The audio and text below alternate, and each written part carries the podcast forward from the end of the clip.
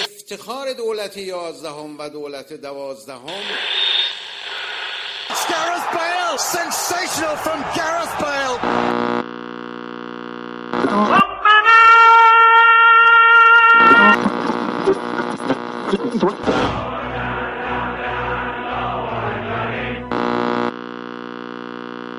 سلام جام جهانی، سلام روسیه.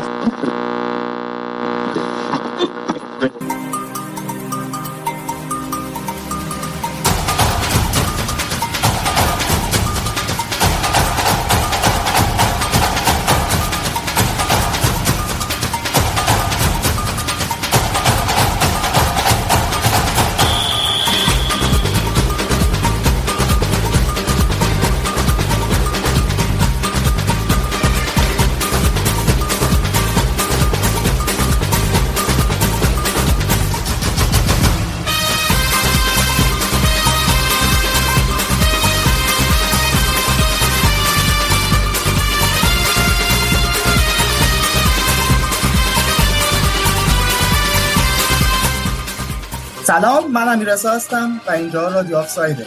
خوش اومدین به قسمت دوم. مرسی که با ما گوش میدین و رادیو آفسایده به دوستاتون معرفی میکنید. هوا اینجا خیلی گرمه، رطوبت حدود 88% و ما میخوایم براتون از جام جهانی بگیم. توی قسمت اول براتون از تیمای آبی حرف زدیم و این قسمت درباره گروه‌های سی و دی حرف میزنیم.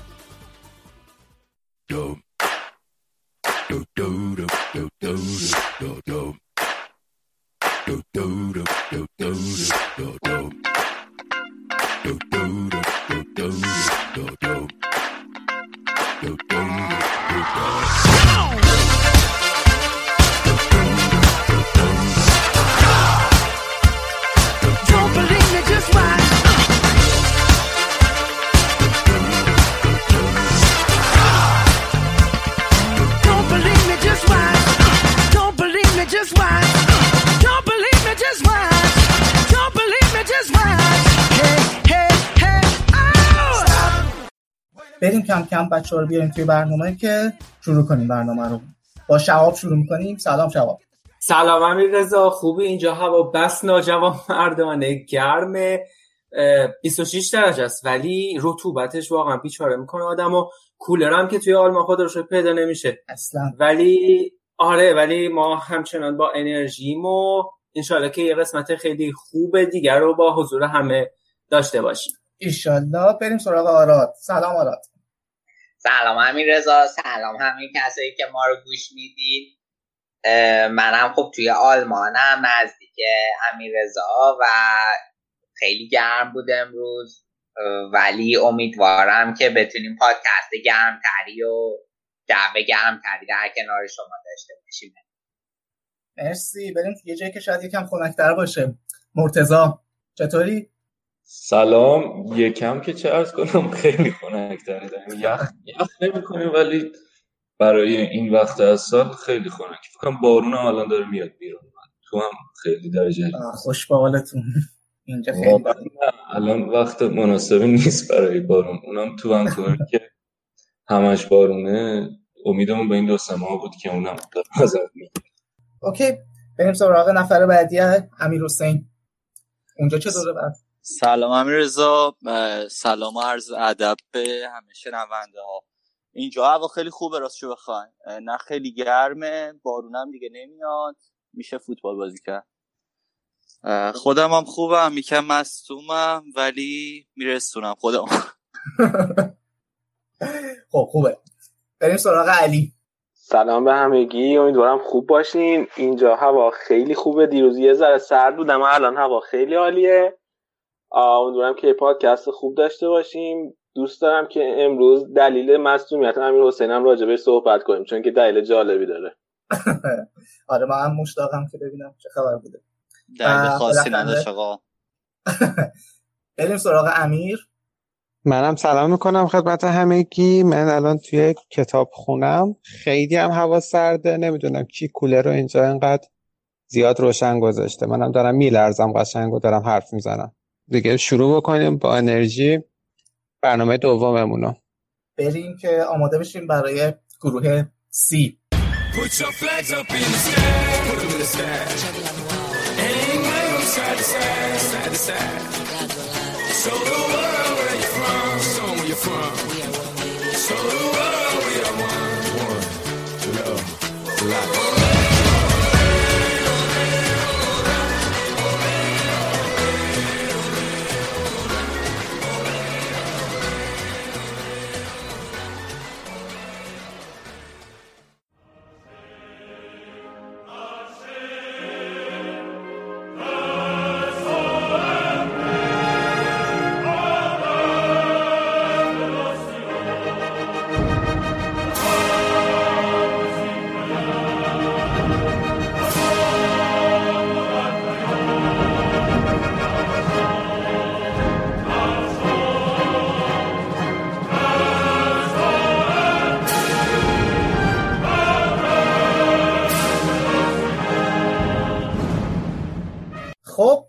اومدیم سراغ گروه سی بازی‌ها و می‌خوایم با فرانسه شروع کنیم با یکی از طرفدارای قدیمی مرتضی.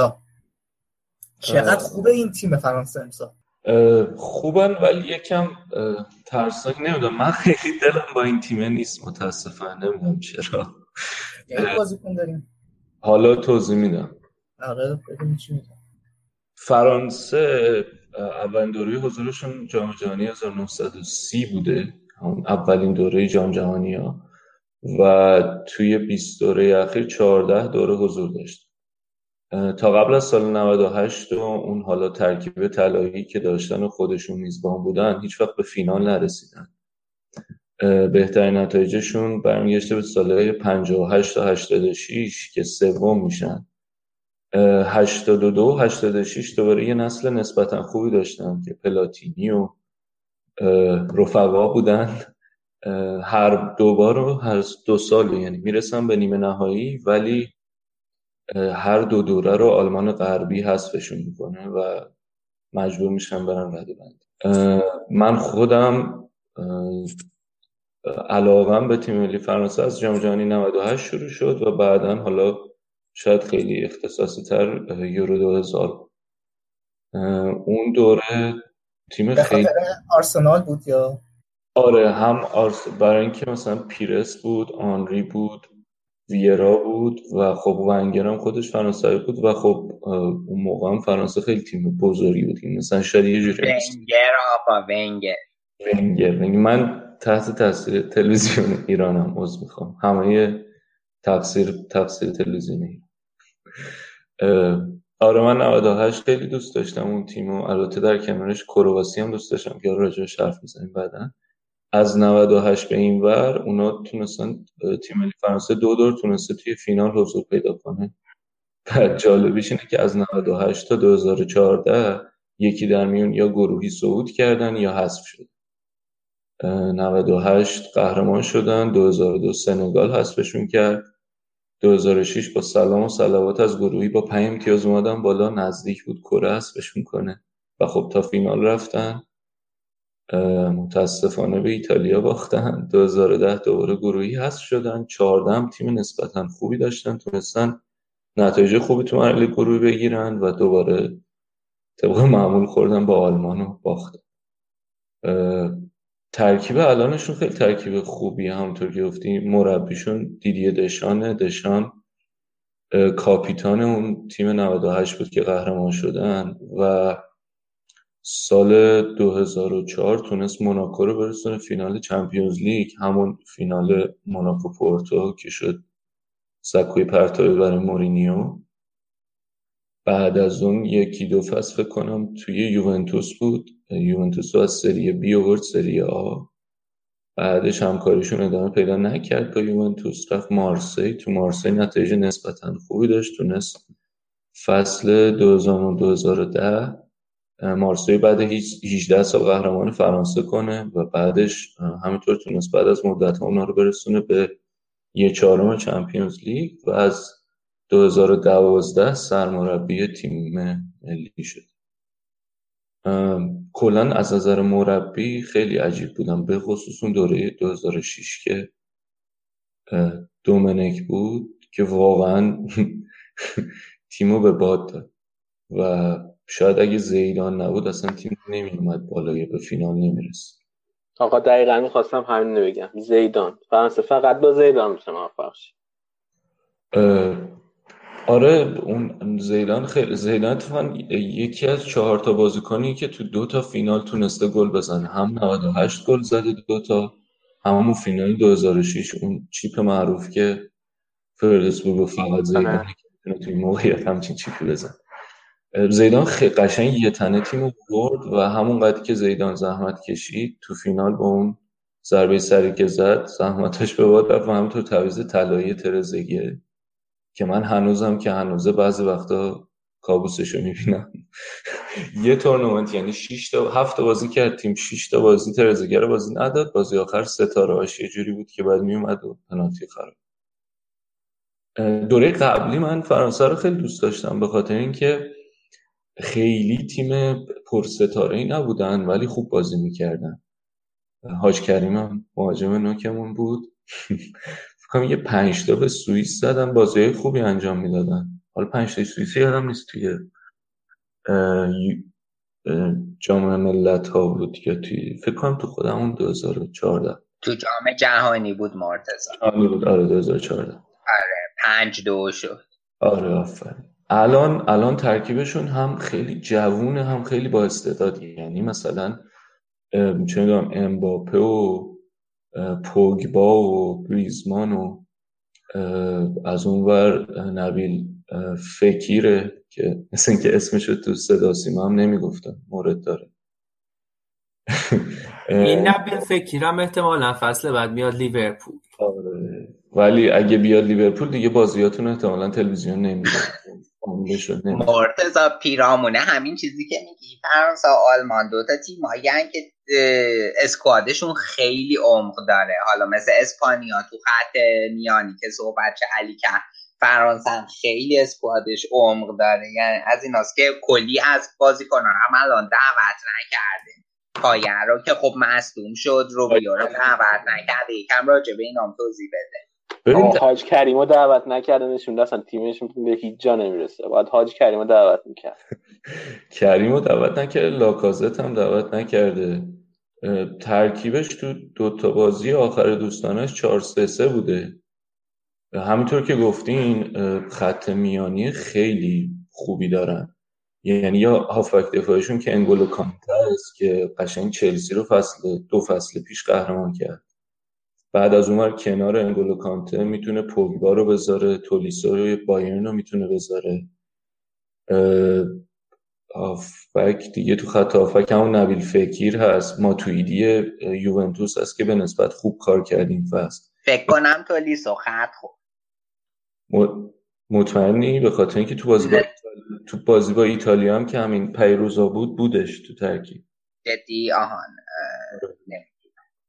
از اول گذاشته شد. بعد خط حمله شون هم که خب گریزمان یا ژیرو نوک حمله، کنارش هم وینگرها دمبله و امباپه رو داره، کلا خیلی ترکیب خوبی داره. توماس لمار هست که میتونه بیارتش، اونم بازیکن جوانی که آرسنال هم یه مدت براش صید کرده بود که بگیرنش، ولی خب حالا مرتضی خودت قبول داری که نقطه ضعف فرانسه خط دفاعشه، چون توی 3 تا بازی دوستانه که حالا قبل از بازی ایتالیا داشتن با آلمان و کلمبیا و روسیه 6 تا گل خوردن. آره دقیقاً همینو می‌خواستم بگم، خط دفاعشون قطعا نقطه ضعفشونه، به خصوص دفاع کناراشون. البته مثلا لوکاس هرناندز اتلتیکو یکی از دفاع کناراشون، دفاع وسط هم احتمال زیاد امتیتی رو میذاره، ولی زوج امتیتی نمیدونم وارانو میخواد بذاره یا اون عادل رامیو. ولی آره همون میزانی که خط میانی و خط حملشون قویه، خط دفاعشون یکم لنگ میزنه، ولی اینطوری هم نیست که خیلی ضعیف باشه، ولی آره به قدرت اون 2 تا خط دیگه نیست.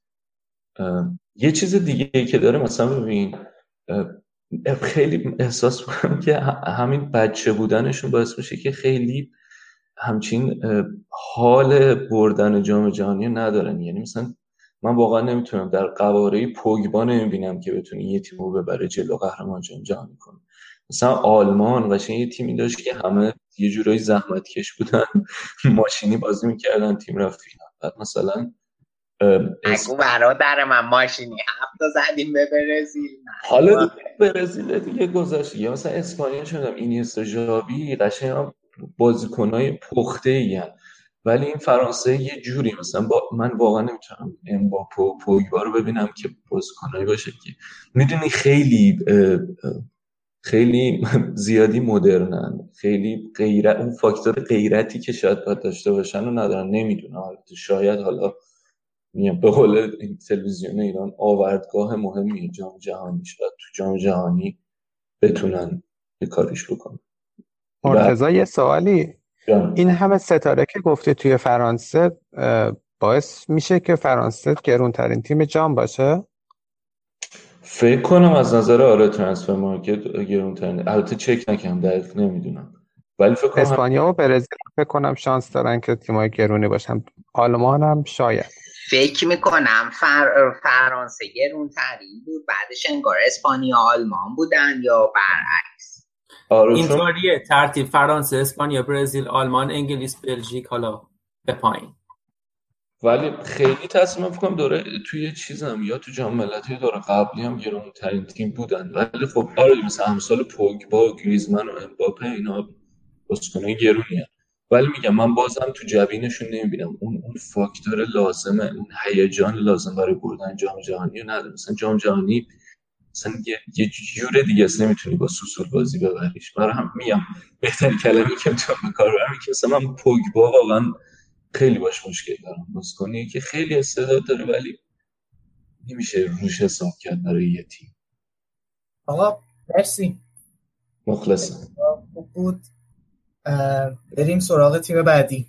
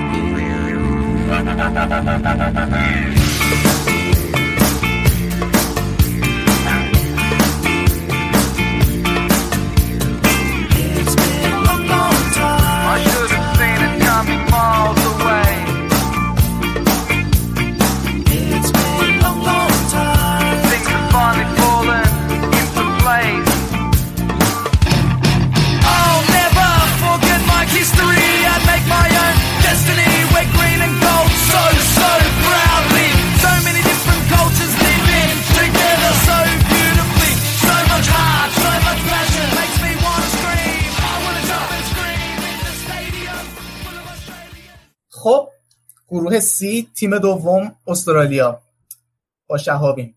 آره امیررضا، آهنگی هم که الان شنیدین گذاشتین، باید جالب بگم که این استرالیا یا اصلا کلا توی انتخاب آهنگ برای فوتبال خیلی بدن، یعنی آهنگای وحشتناک می‌ذارن. این آهنگ تازه منتخبی بود که برنامه تلویزیونی درست کرده بودن که به مردم رأی بدن و این آهنگ برنده شده بود. حالا خیلی مهم نیست، بپردازیم به حضورشون توی جام جهانی که این دفعه 5th دوره حضورشونه و از سال 2006 تا حالا همه دوره ها رو هستن.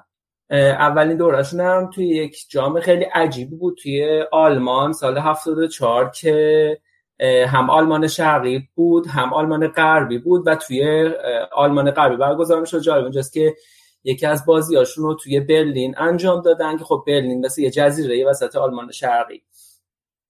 بهترین دوره استرالیا برمیگرده به سال 2006. اون دوره اولین دوره بود که اصلا تونستن سقوط بکنن به مرحله گروهی که خب بعد به ایتالیا باختن. راجع به این دوره باید بگم که توی تاریخ سابقه نداشته تیمی اینقدر بازی بکنه تا برسه به جام جهانی.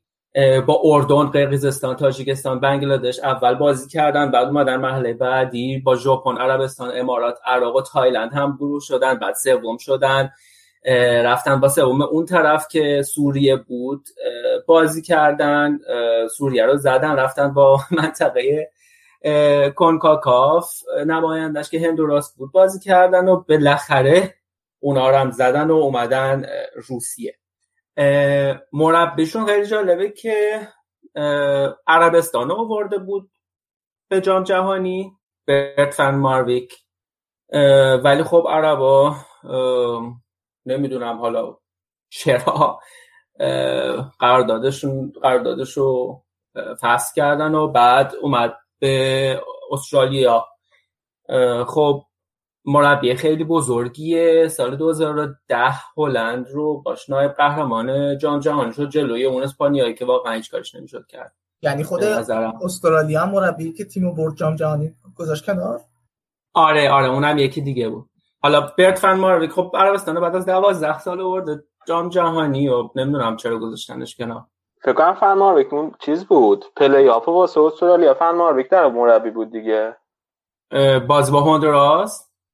آره مطمئن نیستم راستیاتش. آره. فکر کنم که در واقع فن مارویک که دو تا تیم امسال آورد جام جهانی، هم عربستان آورد هم استرالیا رو، که اینم جالبه. آره اینم خیلی جالب است. اینا داشتن حذف می‌شدن استرالیایی‌ها، بعد تو موقعیت هم تنها مربی، یعنی حذف که نیاز داشتن برن تو پلی آف ببرن، تنها مربی که اویلیبل بوده این بوده که خب رزومش هم خوبه، اینو میگیرن. آره الان دو تا تیم آورده تو جام جهانی. آها ایول. فقط مربیشون حالا یه انتخاب خیلی عجیبی که برای من داشت بود که گری کهیل 38 ساله رو انتخاب کرد، چون که معمولا خیلی جوانگراست، یعنی منتالیتش اینه که حالا به جوانترا بازی بدیم، ولی خب گری کهیل اینقدر بزرگ هست که انتخابش کرد. گری کهیل اگه یه گل بزنه توی این جام میتونه توی در کنار کلودزه، پله و اوزیله قرار بگیره، بازیکنانی که توی 4 تا جام جهانی پیاپی گلزنی کردن. تیم کهیل منظور فکر کنم آره تیم کهیل. آره تیم کهیل. البته تیم کهیل اورتون بود توی یک بازی خیلی زیاد 2004 تا 2012 فکر کنم اورتون بود تیم کهیل. شهاب دیگه از اون بازیکن 98 شون بازم بازیکن دیگه‌ای هست تو ترکیب باشه مونده باشه. 20 سال پیش بود فکر کنم. نه اینقدر بازیکن پیر ندارن راستیاتش. یه بازیکن دیگه دارن که خیلی سال خورده است، اونم براد جونزه که پدر مالی لیورپول یارو در آورد جلو بازی با منچستر 3 تا گل خورد. اون حالا شانس داره که بیاد این جام جهانی پیش سال 2010 رو از دست داد به خاطر اینکه بچه‌ش سرطان داشت بیچاره. آره اونم 36 سالشه، ولی از جام جهانی 98 نمیدونم، فکر نمی‌کنم کسی دیگه باشه. گری کهیل من الان چک کردم قبل چلسی بولتون بوده، اورتون نبوده هیچ وقت. تیم کهیل نه تیم کهیل میگه آره اون که آره، ولی گری کهیل اول بولتون بوده بعد چلسی، اون اصلا اون نیست. نه من تیم کهیل گفتم که اورتونه. آره اوکی. آره همین استرالیایی رو. آها یه خبری اومد که دانیال ارزانی رو توی لیست نهاییشون گذاشتن. دانیال ارزانی بازیکن دورگشونه که 19 ساله، کیروش هم دنبالش بود. آره الان میشه جوان‌ترین بازیکن جام. از خرم‌آباده، اصلیتش 7 سالگی مهاجرت کرد، مامان باهاش سیدنی. من بازیاشو یه چند تاشو دیدم، خیلی تکنیکیه، یعنی از این جوانای ایرانیه که تو فوتسالا میبینین همینطور توپو هم دارن من جلو. البته میتونه اعصاب خرد کنه، باشه پاس نمیده، از وقتا با توپو خراب میکنه، گلا رو خراب میکنه، ولی بازیکن خب بالاخره 19 سالشه و خیلی آینده داره. جالبه که ما هم بالاخره اینجوریش هم تجربه کردیم، همیشه بازیکن میگرفتیم، بازیکن‌های دوراگر رو مثل همین سامان قدوس و خیلیای دیگه، حالا برعکسش دیگه یه بازیکنم از دستمون اینجوری رفت. آره سامان قدوس هم اتفاقا همین چند وقت پیش یه مصاحبه کرده بود که اگه به عقب باز میگشتم سوئد رو انتخاب میکردم. حالا اونم جالبه. اکثر بازیکنایی که اومدن ایران، حالا یه بخشش ارق ملیه، یه بخشش هم این بوده که تیمای ملی خوبی رقیب ایران بودن و اونا احتمالاً تو تیم ملیشون بازی کردن سخت‌تر از ایران بوده. یعنی من حدسم اینه که بخش خوبی از دلیل خیلیاشون مثل دژاگه، مثل همین سامان قدوس و اینا، این بوده که اون موقع نمیتونستن تو تیم ملی مثلا آلمان و سوئد بازی کنن، برای همین. آره، سامان قدوس اتفاقا تو این مسابقه همینجوری نوشته بود که خب من منتظر پاسخ سوئد بودم ولی هی معطلش کردن، بهم جواب ندادن. احتمالاً همین بوده دیگه، آمادگی که مد نظرشون بوده نرسیده بوده. بعدم دیگه می‌خواست بیا جام جهانی بازی کنه و خب یه انتخاب شاید منطقی کرده. دیگه بازیکنایی که باید روشون زوم بکنیم و ببینیمشون توی این جام جهانی، میتونیم از آرون موی بگیم که تو هادرسفیلد داره بازی میکنه و باز یه بازیکن دارن از کیو پی آر که اونم تو وسط زمین بازی میکنه، ماسیمو لونگو. میل پدنیاک استون ویلایی رو قرار بود که نیارتش ولی توی لیست نهایی الان هست. من خیلی هم تعجب کردم که میخواست بذارتش کنار، چون 75 تا باز ملی داره، 18 تا گل داره و خیلی هافبک قرصیه. آقا تمومه؟ آره، من دیگه مطلب خاص دیگه ندارم برای استرالیا که بگم. مرسی، بریم آماده شیم برای تیم بعدی.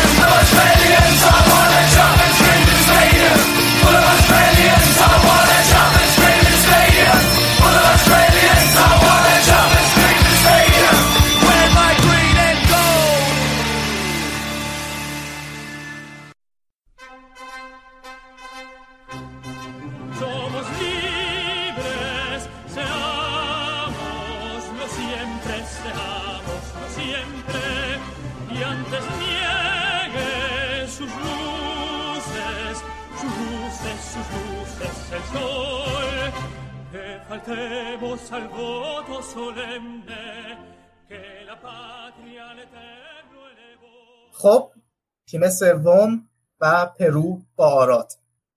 خب در مورد پرو نکات جالبی هست بگم. اولین نکته این که اونا آخرین جام جهانی که حضور داشتن جام جهانی 82 بوده و از اون موقع تا حالا منتظر حضور تو جام جهانی بودن. خیلی ساله و نسبت به اینکه توی آمریکای جنوبیان و تیم‌های آمریکای جنوبی معمولاً راحت‌تر میتونن تو جام جهانی حاضر باشن، خب نتونستن توی این سال اون کارو بکنن. کلاً پرو هم البته تیم پر افتخاری نبوده، دو بار فقط کوپا آمریکا رو برده، تو سال 1939 و 1975. یه سرمربی آرژانتینی دارن که خیلی حال میکنه 4-2-3-1 بازی کنه، ریکاردو گارکا، و خب بزرگترین نقطه قوت پرو سرعت عوض کردن بازی از دفاع به حمله. بعد چیزی که خیلی جالبه این که جام جهانی 78 با ایران هم گروه بودن. توی گروهی که ایران، هلند، اسکاتلند بود، ایران 4-1 میزنن و اول گروه صعود میکنن. اون جام جهانی فرمتش اینجوری بوده که توی مرحله بعدی هم دوباره دو تا گروه میشدن، دو تا گروه 4 تیمی. اول گروه ها میرفتن فینال، دوم گروه ها میرفتن رده بندی. من فکر کنم که اون بازی ایران پرو رو من یه بار یه خلاصه 20 دقیقه ازش دیدم، توی 3 دقیقه 2 تا پنالتی دادیم. آره دقیقا. ناصر خانم اجازی بودن در روزه؟ بله، جفتش هم خوردن. آره. بعد اون توی پرویی که اینقدر خوب بود و اول گروه صعود کرد، توی مرحله گروهی دوم با برزیل و هلند و آرژانتین بود. بازی آخر گروهی فقط به این بستگی داشت که برزیل لهستان بود و آرژانتین و پرو، اینکه کی بره فینال به نتیجه آرژانتین پرو بستگی داشت. بعد بازی همزمان رو انداختن عقب و بعدم آرژانتین اومد 6 تا به پرو زد، چیزی که هنوز بحث تبانی ها ایناش توی فوتبال وجود داره. بعد دیگه مسیر صعودش یه سوالی، یعنی سر فینال جام جهانی هم تبانی میکنن؟ سر رفتن به فینال به این پرو دیگه تو اون بازی شانس صعود نداشت، خب حتی شانس سوم چهارم رفتن هم نداشت. بحث این بود که آرژانتین بره رده بندی یا آرژانتین بره فینال. آره، یعنی بین آرژانتین و برزیل در واقع جاشون جا به جا شد و پرو اومد 6 تا حالا از آرژانتین خورد که خب بحث زیادی. ببخشید اگه من صدام خیلی خوب نیست، سرما خوردم یه مقدار. و مسیر صعودشون هم آمریکای جنوبی امسال خیلی خیلی پیچیده بود، تا هفته یا آخر چند تا تیم امکان صعود داشتن و دیگه پرو به لطفه دوتا مساوی جلوی دوتا رقیبای مستقیمش برای صعود تونست راهش هموار کنه و بالاتر پاراگوئه و شیلی بیا جام جهانی. این بردشون جلوی شیلی هم بگم که خیلی خیلی براشون مهم بود، به خاطر که یه دربی حیثیتیه توی آمریکای جنوبی بین پرو و شیلی که خب اغلبم پرو بازنده این دربی بوده و خب این خیلی برای مردم و برای خودشون مهم بود. شیلی هم توی این 3-4 سال خیلی تیم خوبی داشته، 2 واقع قهرمان کوپا آمریکا شده و خیلی تیم خوبی بوده، ولی ما هم بردیمشون. آره خیلی هم عجیب بود که نتونستن بیان جام جهانی با این بود. آره که حذف شده. آراد یادمه که وقتی قبل از قرعه کشی جام جهانی خیلی ها مثلا میخواستن واسه ایران گروه بچینن، هی پرو رو میذاشتن تو گروه ایران، مثلا میگفتن که حالا کاش پرو با مثلا با ما بیفته از این سید. فکر میکنی حالا با شناختی از تیمشون داری اگر یه موقع تو مثلا تیم ایران میخوردن مثلا از ما سرترن مثلا چه جوریه؟ ببین امیر حسین، از ما سرتر هستن کلن تیمای آمریکای جنوبی به خاطر ذات فوتبال آمریکای جنوبی تیمای خطرناکی هست و پرو هم از این قضیه مستثنا نیست، ولی پرو در بین این 5 تا تیمی که از آمریکای جنوبی اومدن واقعا ضعیف‌ترینشونه و توی پلی آفشون هم 1-0 کردن، 2-0 بردن که خب یه تیم آمریکای جنوبی خیلی عجیبه که جلوی مثلا نیوزلند 0-0 کنه، ازشون انتظار نمیرفت. آره دقیقا، ولی جلوی عربستان که بازی کردن خیلی خوب بازی کردن، یه گل خیلی شاهکار زدن والا. آره ولی خب عربستان هم حریف 6 دونگی نبود، یعنی در واقع بازی آزمایشی بازی بود که ببینن جلوی یه تیم این سبکی چی کار میتونن بکنن صرفا. ولی من فکر نمی‌کنم مثلا بازی دوستانی جالبی بود باشه، چون که با تجربه این که با فرانسه و استرالیا، یعنی مثلا می‌خواستن استرالیا رو شبیه سازی کنن، ولی نمیدونم، من فکر می‌کنم که وضعیت استرالیا خیلی راحت در عربستان. بسیار خوب، تمومی آراد. آره دیگه نکته خاصی من برای پرو ندارم که بگم براتون. مرسی، بریم آماده شیم برای آخرین تیم گروه سی.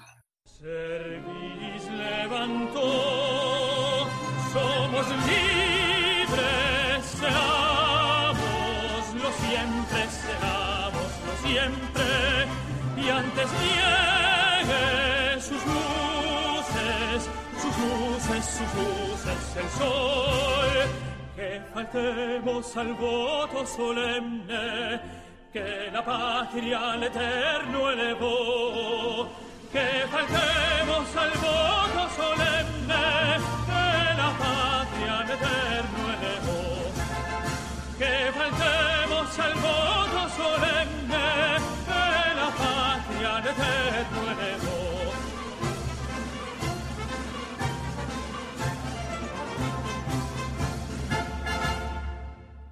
They've worked away to Christian Eriksen, who finds a second. It's a fabulous finish from Christian Eriksen at the end of a sweeping Danish move.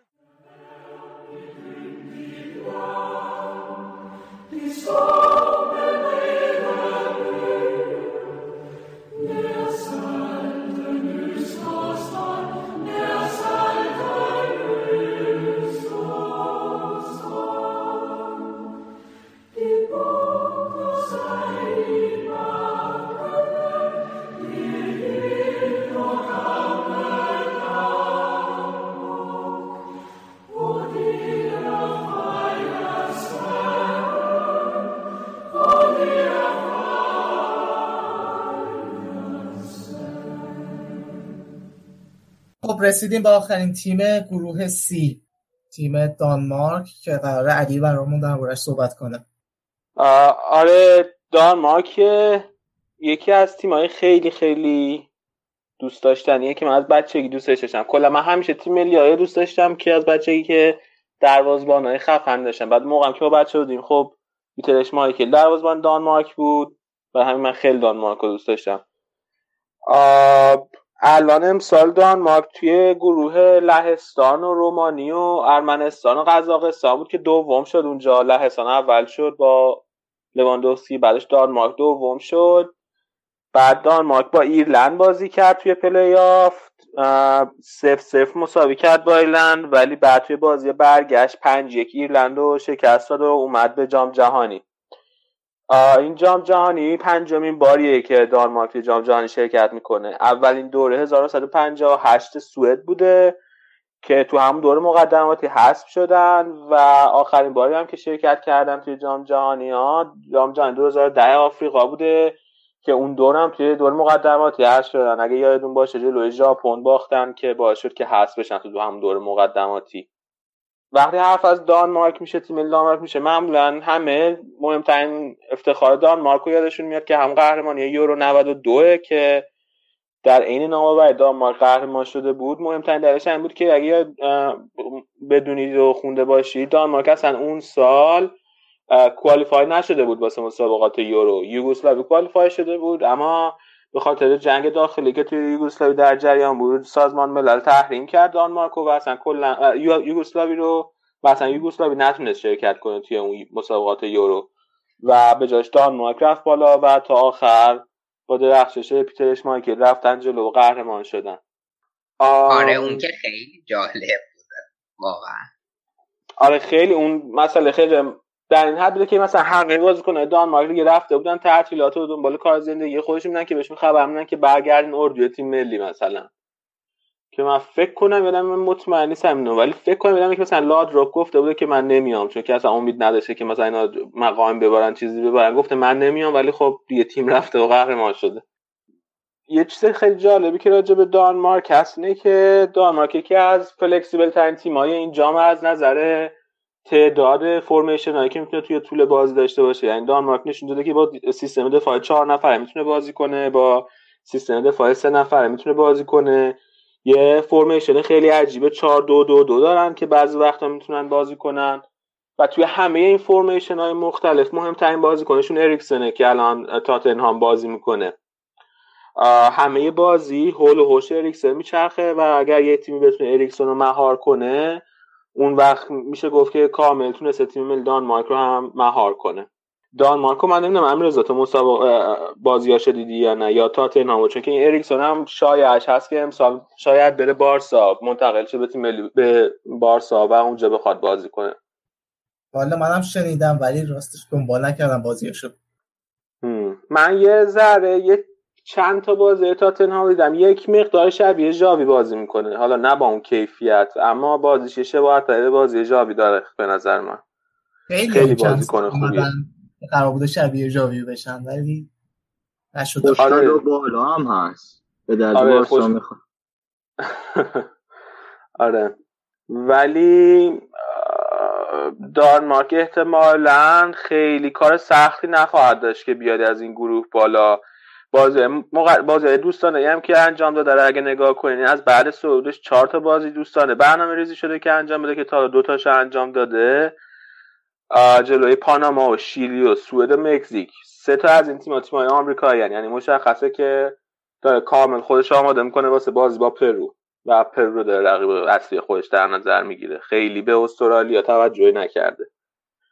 پاناما رو 1-0 برده که حالا خیلی نتیجه خوبی هم نیست، چون پاناما جزو تیم‌های ضعیف جامه و جلوی شیلی هم 0-0 کرده.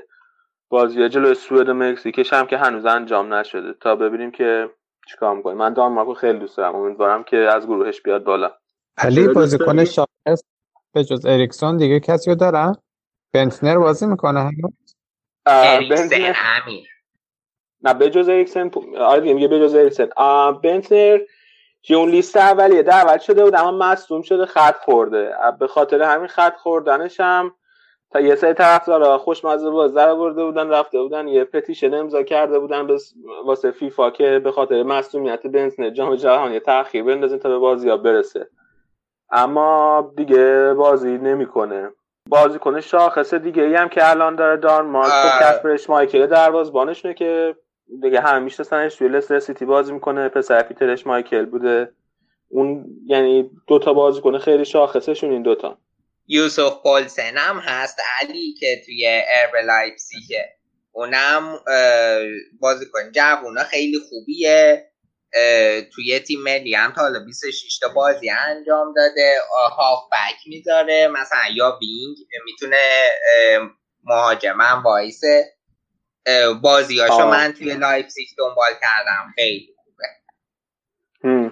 یه دفاع وسط هم دارن، آندرس کریستنسن که اونم تو چلسی بازی میکنه، اونم خیلی خوب بازی کرده، اونم احتمالاً تو جام جهانی خوبیه داشته باشه. حالا بعد واقعا ببینیم چی میشه. خیلی خوب، فکر میکنم که کم کم وقتش که گروه سی رو ببندیم و بریم آماده شیم برای گروه دی بازی‌ها.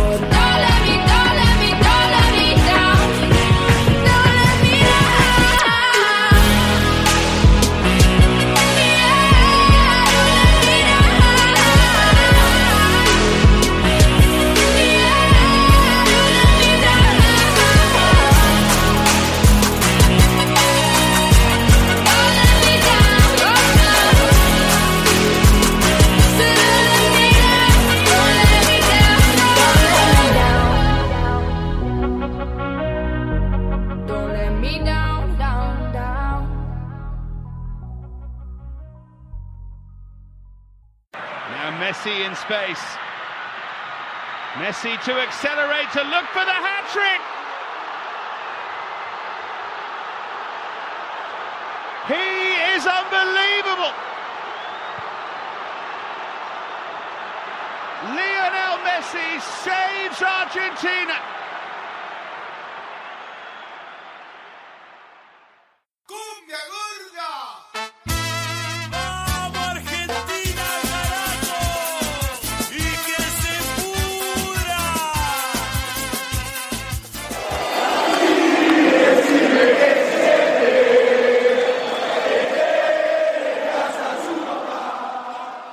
خب رسیدیم به گروه دی بازی‌ها.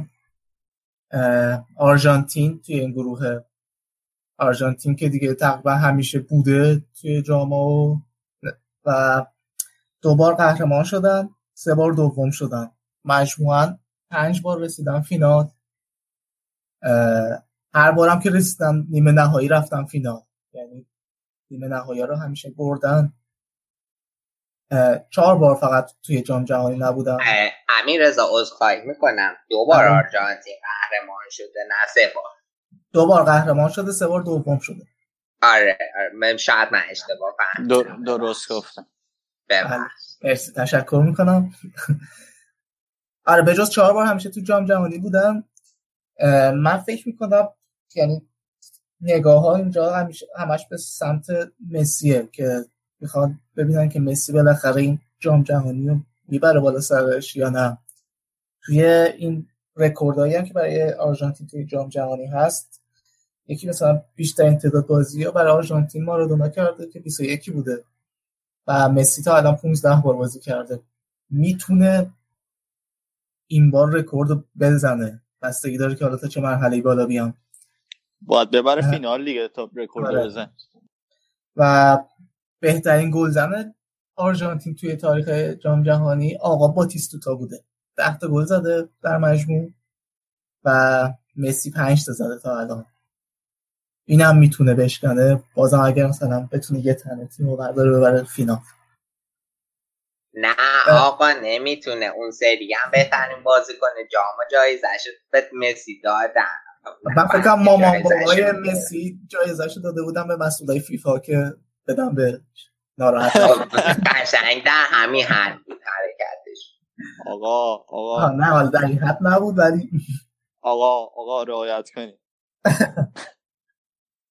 مسیری که آرژانتین هم رسید به جام جهانی امسال خیلی عجیب بود، یعنی اون زمانی که بازی‌های مقدماتی شروع شد سال 2015 بود فکر می‌کنم، اون موقع آرژانتین تیم 1 رنکینگ فیفا بود ولی هرچی بازی‌ها جلوتر رفت نتایجشون اونجوری که انتظار می‌رفت ازشون نبود و توی 3 تا بازی اولشون 1 امتیاز فقط گرفتن و همینجور پیش رفت، باختی که به برزیل دادن تا روز آخر هم اصلا معلوم نبود که اینا بتونن مستقیم صعود بکنن. روز آخر شده 1-2 بود و بازم مسی اومد یه ذره جادو کرد، یه هتریک کرد، تیمو فرداش برد جام جهانی. یعنی اگه بازی نمی بردن نمیتونستن مستقیم برن جام جهانی و بعد از این برد اومد تیم 3ام گروه روانه روسیه شدن. فکر نمی‌کنی امیررضا یکی از دلایل اصلیش این باشه که نه رومرو نه کابایرو که دروازه‌بان چلسی هیچ کدومشون تیم‌هاشون فیکس نیستن؟ آره این که حالا یکی از دلایلشه. این نکته‌ای که اصلا کلا در مورد دروازه‌بانشون هست، حالا دروازه‌بان اصلی که رومرو بود فکر می‌کنم که زاویه راستش مثل اینکه مصدوم شد و به جام نرسید. الان 3 تا دروازه‌بان تو لیستشونه که اصلا یکی از یکی مسن‌تر، همه‌شون بالای 30 سال و تقریبا فکر می‌کنم حالا کابایرو شاید شانسش بیشتر باشه برای اینکه تو جام بازی کنه، 36 سالشه، کلا 3 تا بازی کرده این فصل برای چلسی. ولی یه آرمانی دارم، اون فیکس ریور پلات است و ظاهراً دروازه‌بان خیلی خوبیه و یکم آقای گوزمان که توی لیگ مکزیک بازی می‌کنه. نکته عجیبی که این حضرت گوزمان داره اینه که 7 کارت زرد گرفته این فصل، یعنی نمیدونم چطور یه دروازه‌بان میتونه این تعداد کارت بگیره. چرا اسمش ترکیش در میزنه تا آرژانتینی؟ شاید من دارم اشتباه تلفظ میکنم نمیدونم، ولی خب خط حمله حداقل میشه گفت گرون قیمتی دارم، آگوئرو، هیگواین، مسی و دیبالا. نکته عجیبه خط حمله‌شون اینه که این آقای سامپائولی مربی آرژانتین ایکاردی دعوت نکرد ولی هیگواین دعوت کرد. ایکاردی این فصل خیلی خوب بود برای اینتر، فکر کنم چمپیونز لیگ سال دیگه رو بستن اگه درست یادم باشه و یعنی رفتم برای چمپیونز لیگ برای سال دیگه. 28 تا گل زد این فصل و خیلی بازیکن موثری بود تو تیمش ولی دعوت نشد. یه وقتی مربی میره از مسی میپرسه کیو دعوت کنم کیو دعوت نکنم، همین میشه دیگه.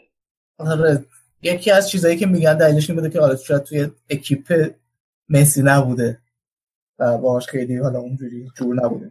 اگه این شایعه که میگن درست باشه که چون که این رفته نمیدونم به رفیقش خیانت کرده باز زن اون یکی رفیق شده بعد برای همین مسی بعدش اومده دیگه اینا قبول نمیکنه دعوتش، خیلی دلیل مسخره ایه. مگه گشت ارشاد اما آخه تیم ملی فوتبال دارن میبرن، تیم ملی اخلاق که قرار نیست ببرن که آقا. ولی حالا با رونالدو مقایسش کنیم این مسی یه ذره باز چیزش کمتره، یعنی اتوریتش توی تیم ملی کمتر از مثلا رونالدو همه برای من امیر حسین بزرگترین حسنی که ورلد کاپ داره اینه که مسی و رونالدو توش هیچی نبودن و هیچی هم نمیشن و قابل مقایسه هم نیستن. من به خدا رونالدو کی بازیکن دعوت کرده یا دعوت نکرده؟ نه بحث چیز نیست، بحث این که حالا مثلا چیزی بشن نیست، بحث اینه که مثلا چقدر اون تیم ستاره‌شون رو قبول داره که فکر کنم الان کل پرتغال کل تیمشون رونالدو رو قبول دارن به عنوان مثلا بهترین بازیکنشون توی آرژانتین یه دو دستگی هست، یه عده‌ای مسی رو دوست دارن و میگن تیم مسی مثل مربیشون و بازیکن‌ها، یه عده‌ای ولی الان بر علیه مسی هستن به نظرم. مسی کیا؟ آقا کیا تو تیم ملی آرژانتین بر علیه مسی هستن؟ واقعا برای من مشخص کن. ببین کسایی که مسی دعوت نکرده دیگه. خب اونا که دیگه نیستن توی تیم ملی که. نه نه نه خب شاید یک دلیلش این باشه که اختلاف مثلا بازیکن‌ها توی پرتغال با رونالدو خیلی خیلی خیلی بیشتره تا اختلاف مثلا بازیکن مثل آگوئرو یا چه میدونم دیبالا یا ایگواین با مسی. خب حالا دقیقاً دلیلش همینه به نظر من. در مورد تیمشون گفتم از نظر میانگین سنی هم به نظر خیلی سنشون بالا، یعنی 28 سال نزدیک 29 سال میانگین سنیه و دیگه بکنم یه سریاشون دیگه دور آخرشونه که دارم جام جهانی میبینم. در مورد سیستم بازیشون هم این آقای سامپائولی معمولا دو تا سیستم مورد علاقه‌شه، یکی 4-2-3-1 و یکی سیستم جالب 2-3-3-2 که یعنی دو تا دفاع هم بعد 3 نفر جلوشون بعد 3 نفر بعد از اون دارم هافبک میشن اینا و 2 تا مهاجم نوک که مسی و هیگواین احتمالاً. به این سیستم اعتقاد داره و بعد ببینیم حالا توی جام از کدومش استفاده میکنه. بعد من داشتم حالا یه نکته بیرفت به سیستمشون، داشتم سرود ملیشون رو گوش میدادم ببینم چه جوریه، دیدم 4 دقیقه است سرود ملی. بعد مونده بودم که حالا مثلا قبل از شروع بازی اینا میخوان چیکار کنن، مثلا 4 دقیقه آهنگ میذارن همه با مثلا 4 دقیقه این تموم بشه. بعد دیدم که این سرودشون اولش مثل بود میگفتن آهنگای شجریان یه ربع اولش موسیقیه بعد میره مثلا خودشون میکنه بخونن، این هم اولش همینطوری حالت یه دقیقه آره یه دقیقه فقط موسیقیشو میذارن، نه هم یه تیکه یه دقیقه اولیشو پخش میکنن و تو ورزشگاه هم بعد مردم بالا پایین میپرن موقع خوندنشون. نگاه کنین وقتی در سرود ملی پخش میشه بازیکن‌ها هیچی نمیخونن چون اون بخش اصلا چیزی نداره، شعری نیست که در دستگاه ماهور اگه دقیقا پیش گفت داری گفت زده میشه اونجا. آقا یه چیزی الان من داشتم نگاه میکردم احتمال زیاد به برزیل و اگه مثلا بیان تا فینال تو فینال فقط به برزیل و آلمان ممکنه بخورن. آره ولی به فرانسه تو هم میتونن بخورن. آره تو نیمه نهایی به فرانسه و اسپانیا اینا میتونن بخورن چون این وقت من ترجیح میدادم که مثلا دوباره به آلمان بخورن تا اینکه به فرانسه بخورن، یعنی مثلا یه فینال فرانسه آرژانتین به نظرم فینال جذابی میشد. آره آره منظور اینه که فینال آسونی میشد ها؟ نه جالب میشد. برای چی آسون میشد؟ فینال برزیل آرژانتین هم آرژانتین دفعه پیشم خیلی با سلام و صلوات به فینال رسید، خیلی بازی‌ها رو تو چیز برد دیگه دقیقه 90 و وقت اضافه اینا بود. آره ولی خب اون دلیلی که یه جورایی دوست داریم مسی هم جامو ببره چیز دیگه دوست داری مسی هم ما که اصلا دوست نداریم. چرا حیف نیست مثلا بهترین بازیکن تاریخ من به عنوان یک کسی که نه طرف داره رونالدو هم نه طرف داره مسی به نظرم نه اصلا حیف اینه که یه تیمی که بهتر آرژانتین بازی میکنه قهرمان. آره خب حیف اینه که یه نفر بیاد بگه مسی بهترین بازیکن تاریخه بازی زیدان دیده باشه و این حرفو بزنه. من گفتم نه من گفتم منم گفتم منم گفتم منم گفتم هر کی گفته. خیلی خب آقا این بود یه خلاصه‌ای در مورد آرژانتین. اگر سوالی ندارین بریم سراغ تیم بعدی.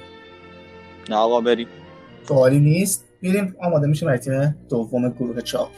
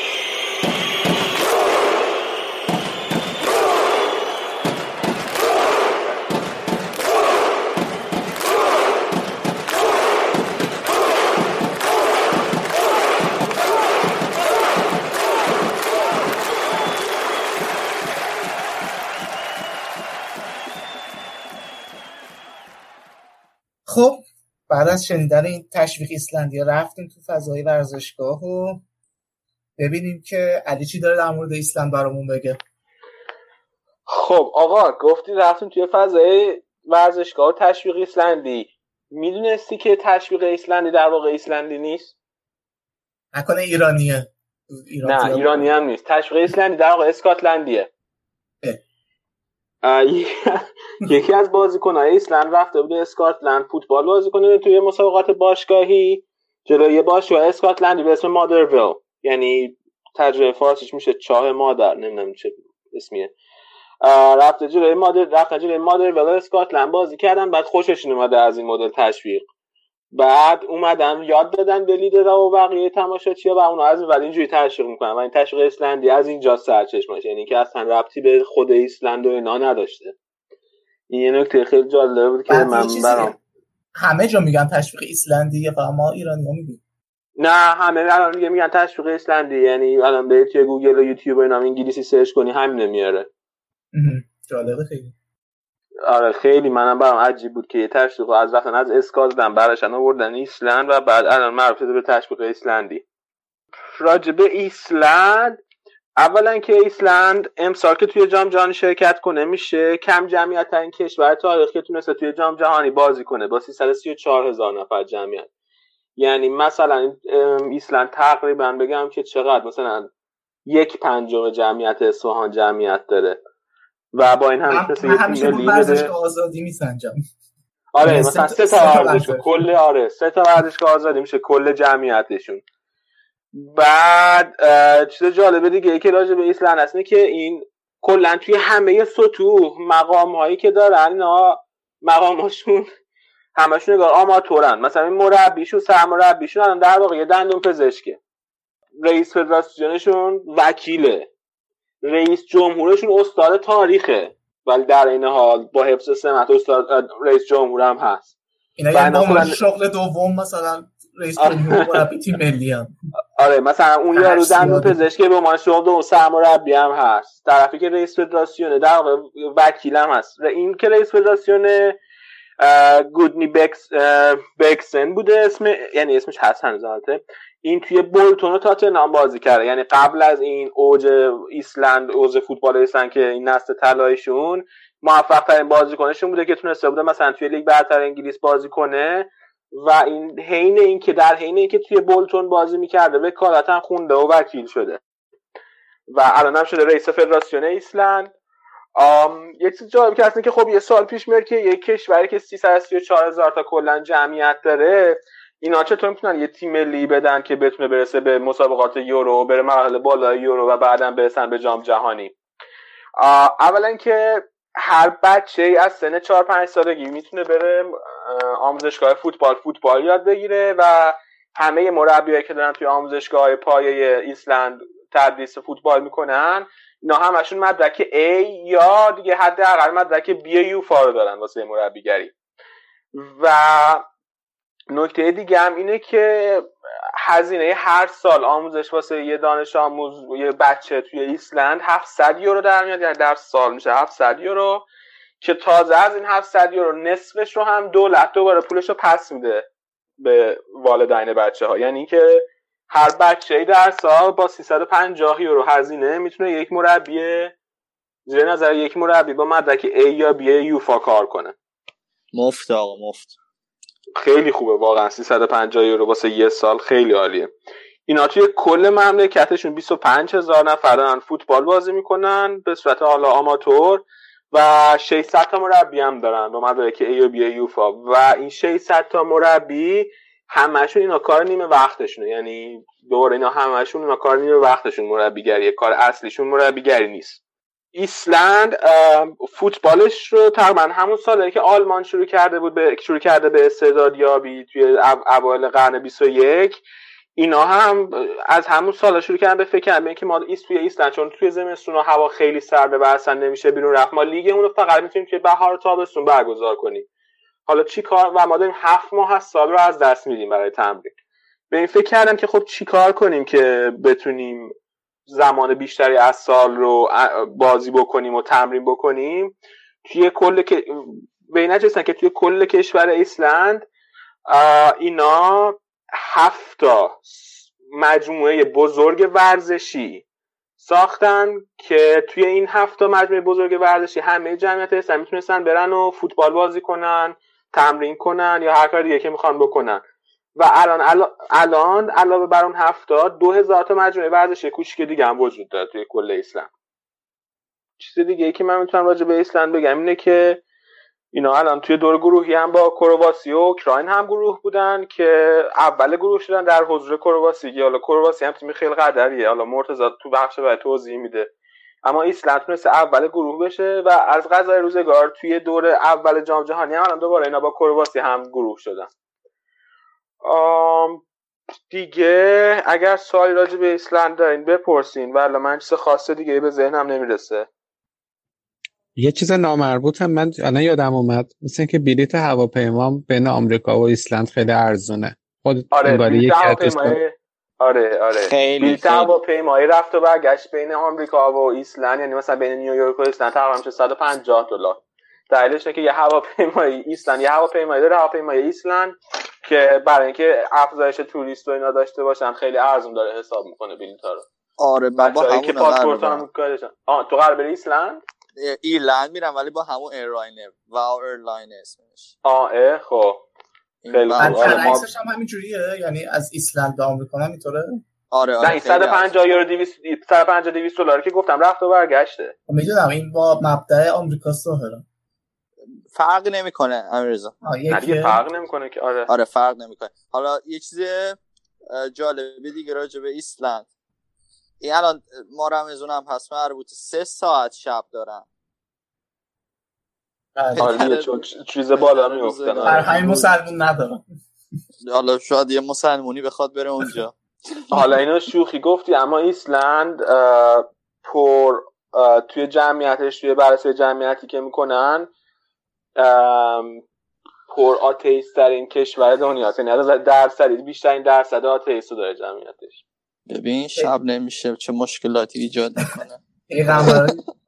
من یه نکته اضافه بکنم، الان داشتم نگاه میکردم، یکی از ارزون ترین انرژی های دنیا رو هم دارن. تمام انرژی الکتریکیشون هم از منابع تجدیدپذیر تولید میشه، اصلا از سوختهای فسیلی استفاده نمیکنن و خیلی هم برق اونجا ارزونه. بکنم داری تحقیق میکنی که بری ایسلند کلا زندگی کنی، چیزایی که داری میخونی. حالا اینا بالا بیا حسن از گروهشون برگردیم به فوتبالشون. والا بالا بیا که آره الان نگاه کن نا با آرژانتین، خب الان فرض میکنیم که آرژانتین اول میره بالا، بعد اون یکی تیم گروهشون هم که کرواسیه که خب نا یک بار کرواسی رو بردن، بنابراین من دلیل نمیبینم که نتونن بیان بالا. کرواسی تو جام جهانی تجربهش بیشتره. خب باشه آره توی مسابقات مقدماتی جام جهانی هم تجربهش بیشتر بوده، ولی بالاخره ایسلند اول گروه شده. کرواسی به جز همون یه باری که سوم شده 3 بار دیگه شرکت کرد، هر 3 بار تو مقدماتی حذف شد. آره اون یه بارم که سوم شده اثر پروفسور برانکو بوده که اینجوری از تاثیر گذاشته. آقا ببندیم. آره اندو که بریم برسیم به کرواسی. ببندیم آقا، ولی من خیلی طرفدار ایسلندم، ان شاءالله میان بالا. باحالی انصافا. اوکی بریم سراغ تیم بعدی.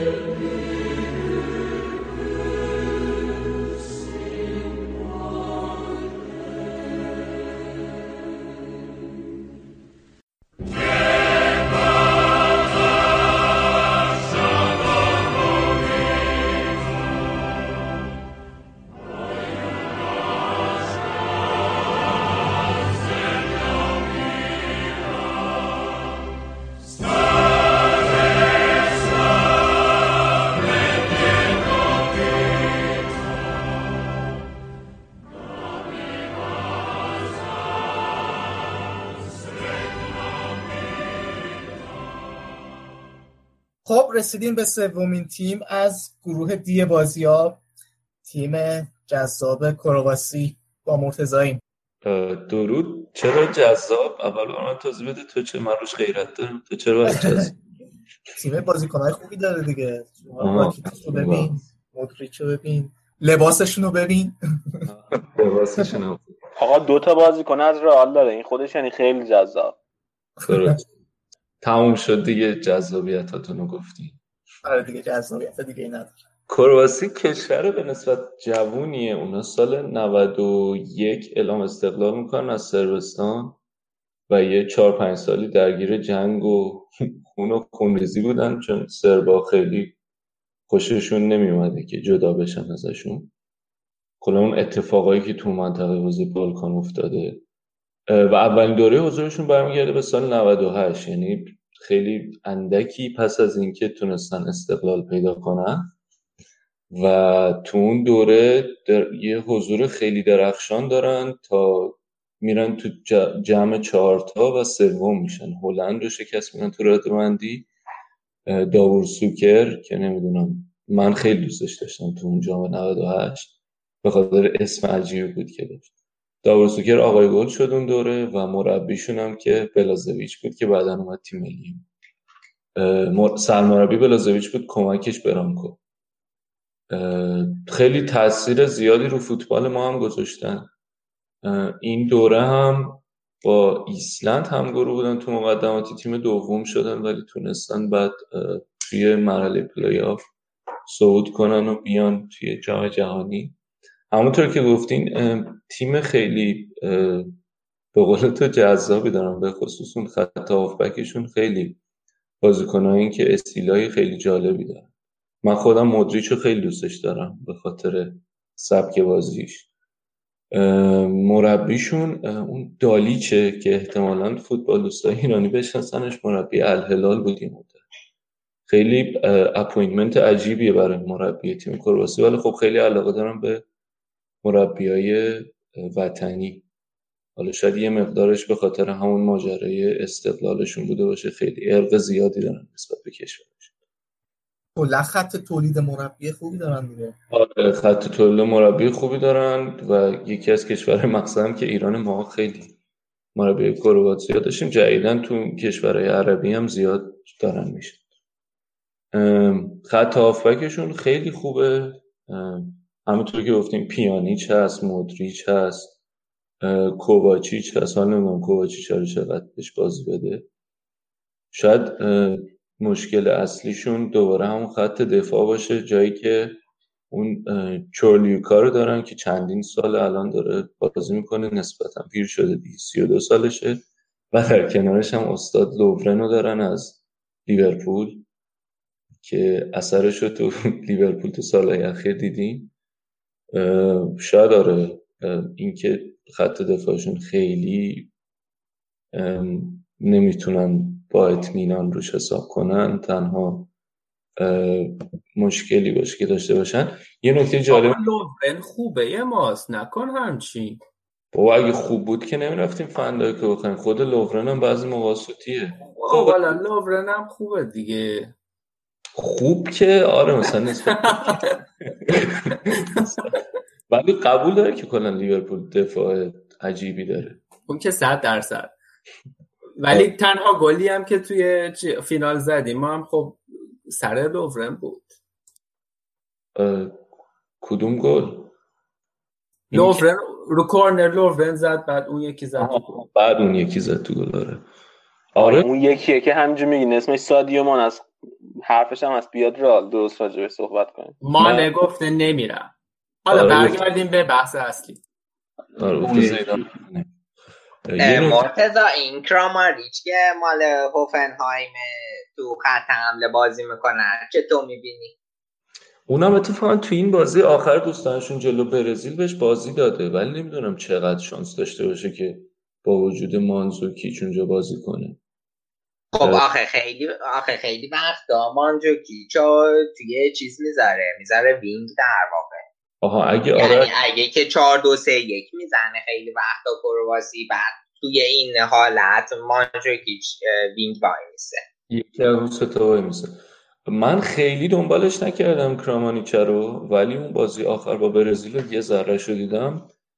خیلی موقع یعنی کار شاخصی نتونست انجام بده چون موقعیتی هم خیلی شاید نداشتیم. کالینیچ هم بهش بازی میدن یا نه؟ کالینیچ هم نمیدونم، فکر کنم بهش بازی بدن دیگه بعد از درخشش فوق‌العاده‌ای که تو میلان. حالا میخوام انقدری که میلانیا رو امسال عذاب داد، قراره اینا رو هم کرواتارم عذاب بده یا نه؟ مثل اینکه ذخیره ثابت با ما نیم گرم کنه ازش استفاده کنه. خب خدا بهشون رحم کرده.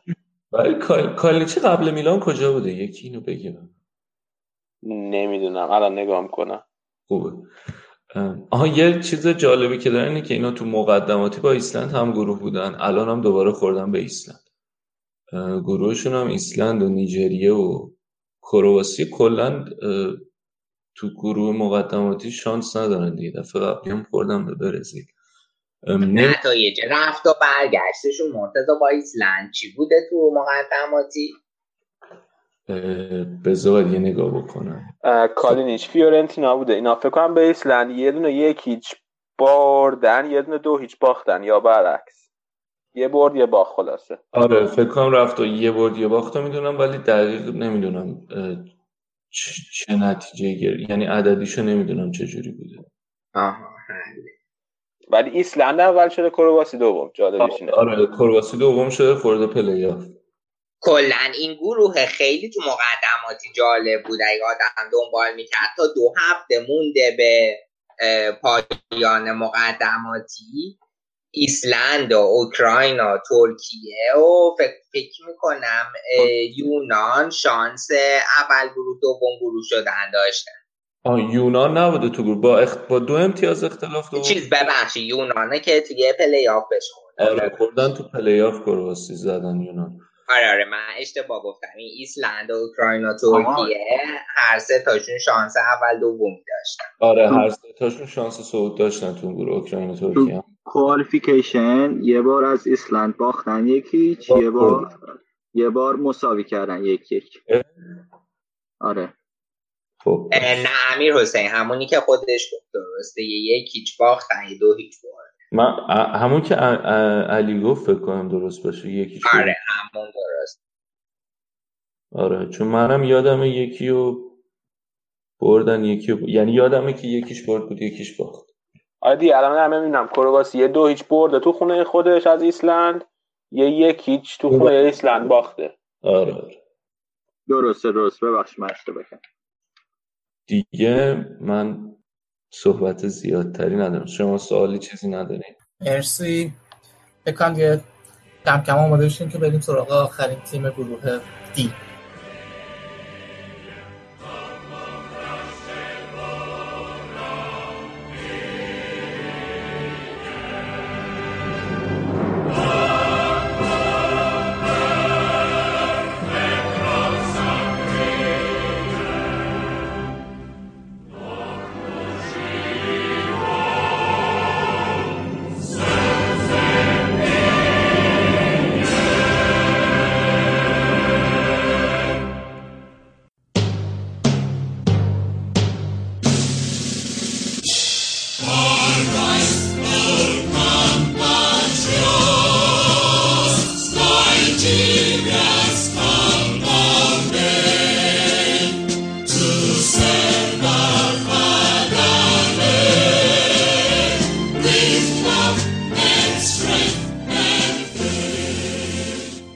رسیدیم به آخرین تیم گروه دی، نیجریه، تیم لباس قشنگ بازیا. آراد که برام از نیجریه بگو. خب قبل اینکه بریم سراغ خود نیجریه، قبل از ضبط امیر حسین راجع به لباسشون برام یه نکته جالبی میگفت، خیلی برام جالب و امیر حسین بگو دوباره.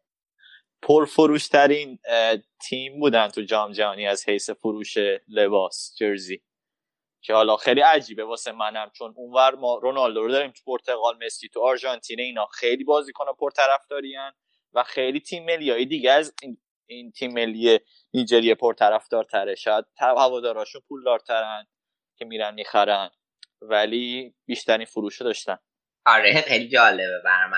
خب نیجریه 5 دوره حاضر تو جام جهانی بوده که اولین دورش 94 بوده.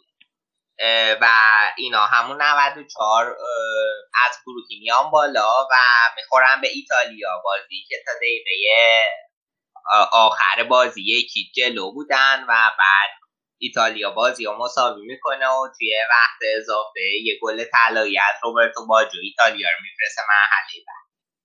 ولی نیجریه حالا امسال توی گروهی عمل کرده خیلی خیلی خوبی داشته، توی در واقع با توی گروهی که با کامرون و الجزایر هم گروه بودن تا قبل از هفته آخر با وجود پیروزی 4-1 جلوی کامرون و 3-1 جلوی الجزایر صعودشون رو قطعی میکنن و خیلی عمل کرده شد بوده. دیگه نقطه قوتی که همه نیجریه رو باش میشناسن قدرت بدنی بالاشونه و اینکه نبرده تن به تن رو خیلی خوب میبرن. ضمن اینکه این قدرت تعویض بازی از دفاع به حملهشون یکی از شاخصهای مثبتشونه. دیگه از بازیکنای معروفشون خیلی جالبه که بازیکناشون خب خیلی هاشون خارج از نیجریه بازی میکنن. حالا بازیکنای معروفشون هم خب یکیش همین شاید معروف ترینشون ویکتور موزس چلسیه و یکی دیگه شو الکس آیوبی آرسناله. امیر به عنوان هوادار آرسنال آیوبی چجوری میبینی؟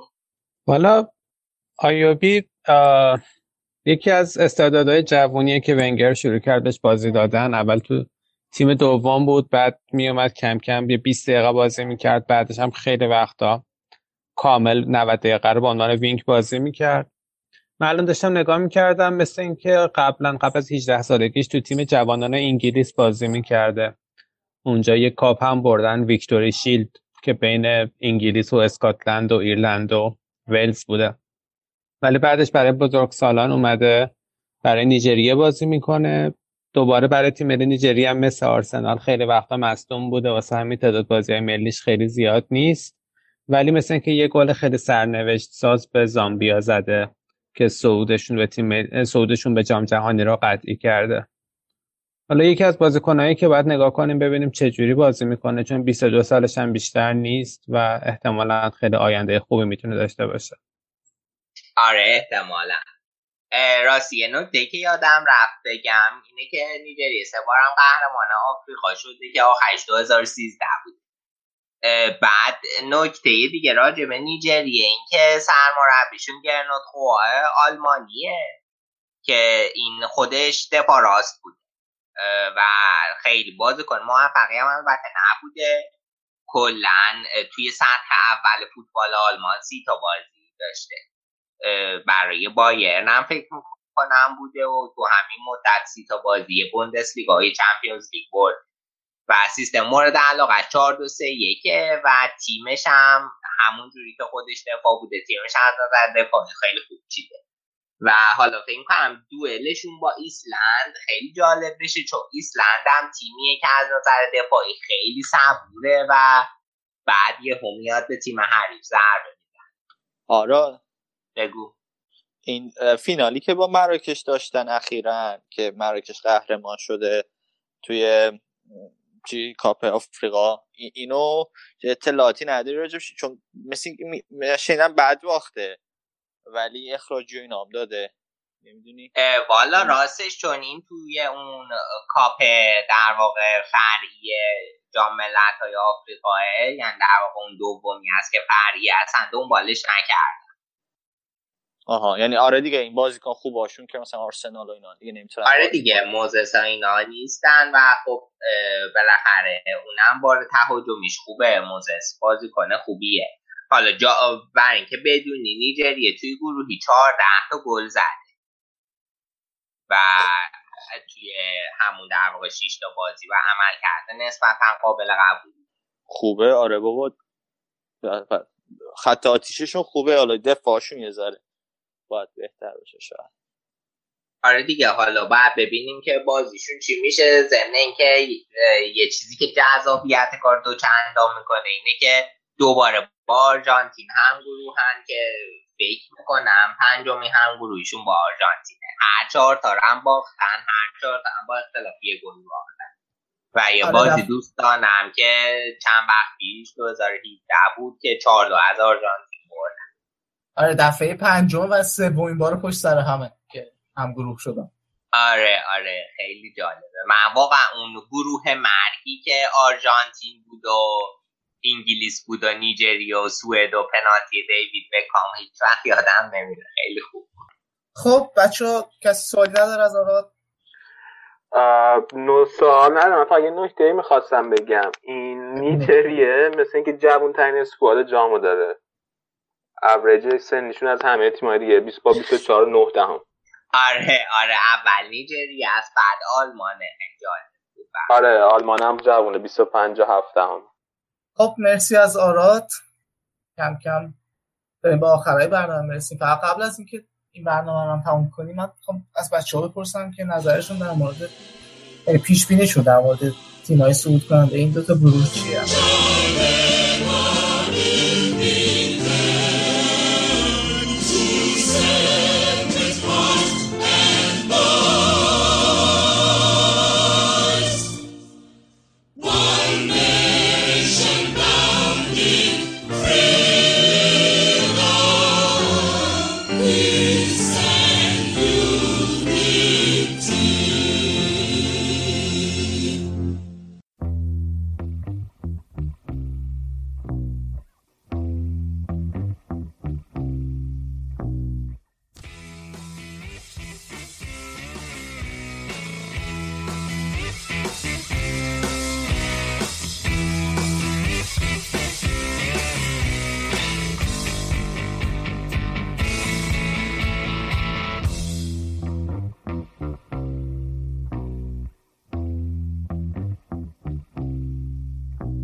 اول گروه سی.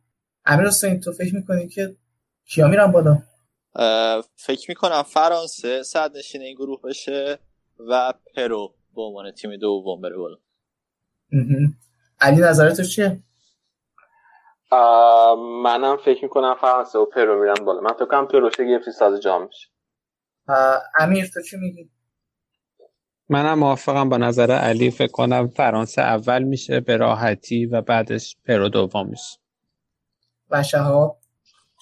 من فرانسه که خب معلومه بین پرو و دانمارک شک دارم. یعنی هیچ شانسی برای استرالیا قائل نیست؟ نه خیلی. چرا آخه؟ چون توی بازی مقدماتشون هم خیلی ضعیف بودن. یعنی توی اون گروه های آسیا وقتی یکی نتونه جزو دو تای اول بشه دیگه من فکر نمی‌کنم شانسی داشته باشه توی یه همچین گروهی. خب منم که میگم فرانسه که قطعا اول میشه با این تیمی که داره، ولی برای تیم دوم بذارید من یه رأی عجیب بدم به استرالیا.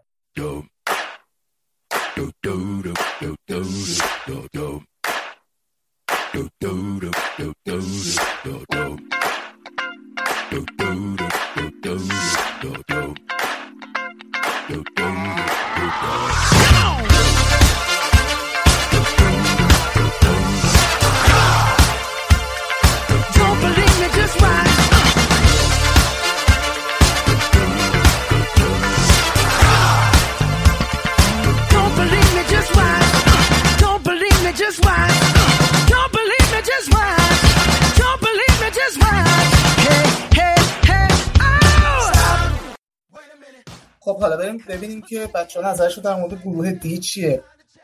با امیرحسین دوباره شروع می‌کنم.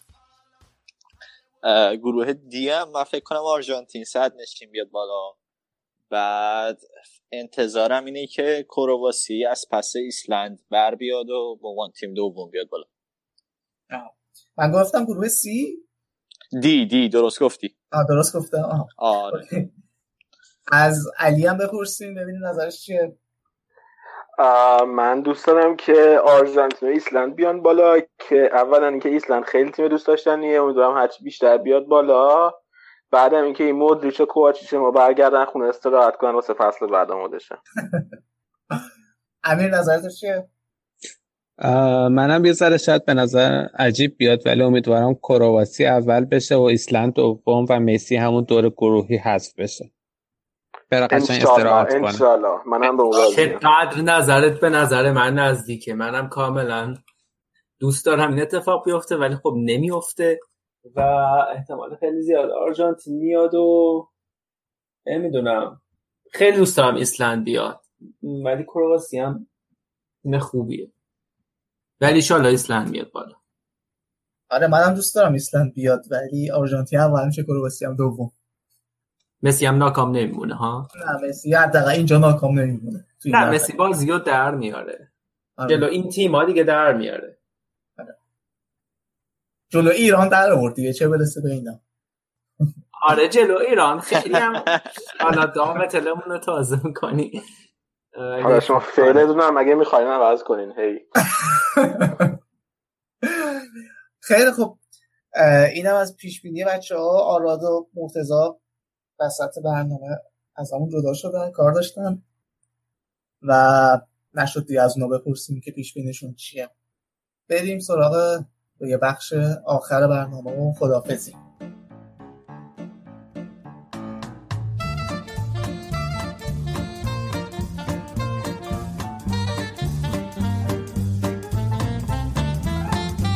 خب رسیدیم به آخر برنامه. من یه بار دیگه تشکر میکنم ازتون که به ما گوش میدین و ازتون میخوام که ما رو به دوستاتون معرفی بکنید. ما رو میتونید تو شبکه‌های اجتماعی پیدا بکنید، توی توییتر، فیسبوک، اینستاگرام و توی ساوند کلاود و اپ‌های پادکست توی iOS و اندروید پیدا بکنید. همینطور توی دو تا سایت نامبیک و تهران پادکست هم هستیم. مرسی که تا اینجا با ما همراه بودید. اینجا هنوز هوا گرمه، هنوز شدیداً درجیه. امیدوارم که اونجایی که شما هستید هوا خوب باشه، بهتون خوش بگذره. و تا برنامه بعدی خداحافظ.